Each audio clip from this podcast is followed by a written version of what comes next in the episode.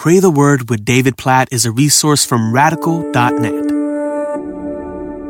Nehemiah chapter 7, verse 2.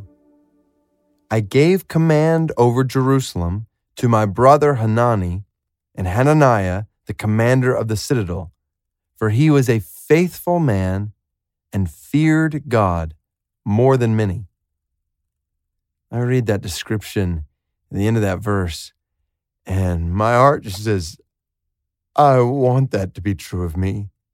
And I, I trust your heart says the same thing. When you hear a description of someone, it says, he was a faithful man and he feared God more than many.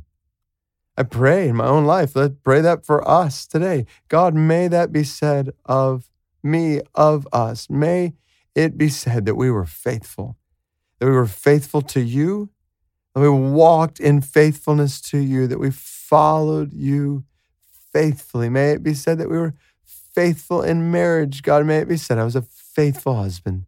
I pray that for other husbands that are listening to this. I pray for that for, for wives that are listening to this. May, may it be said that they are faithful wives, that we would be faithful dads and moms, faithful children faithful singles, faithful to use and maximize singleness for the spread of the gospel, as we see in 1 Corinthians chapter 7.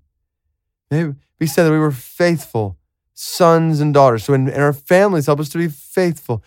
In our work, help us to be faithful, to do our work well and wisely in a way that honors you with integrity. Help us to be faithful church members.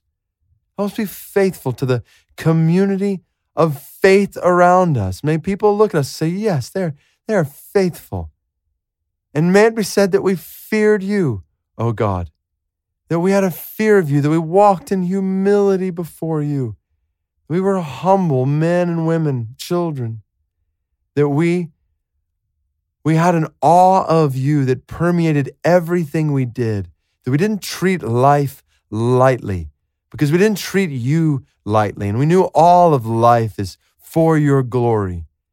So, God, we pray that it be said that we feared you. And in all of this, even by a world that doesn't know you around us, may, may it be said of us that we were faithful. We were faithful to share the gospel, even when it wasn't popular that we were faithful to live as salt and light in the world around us in a way that brings glory to God. May it be said, it was obvious to people, even who didn't believe in God, that we feared God.